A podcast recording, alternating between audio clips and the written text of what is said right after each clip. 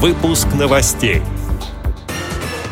В Махачкале прошел республиканский конкурс пользователей персональным компьютером среди инвалидов по зрению. В специальных школах Петербурга проходят университетские дни.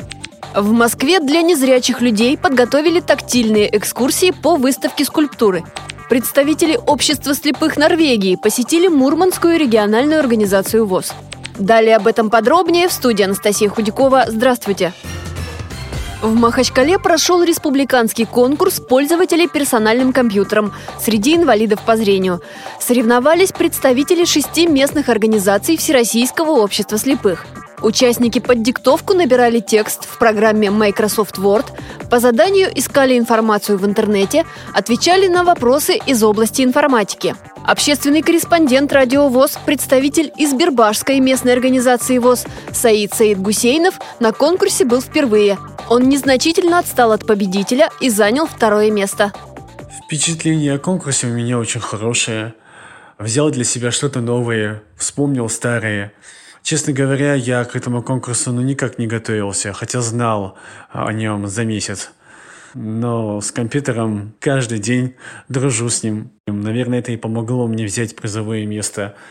Ну а так, э, больше эмоций от того, что встретился с друзьями, поговорил с ними. Победителем турнира стал активист Махачкалинской местной организации ВОЗ Руслан Шуханов. На третьем месте Али Шапиев, делегат Ахвахской местной организации ВОЗ. Материал для выпуска новостей подготовил корреспондент нашего филиала в республике Хайбула Магомедов. Петербурге прошел университетский день в коррекционном образовательном учреждении Ленинградской области «Красные зори» для детей с нарушениями опорно-двигательного аппарата.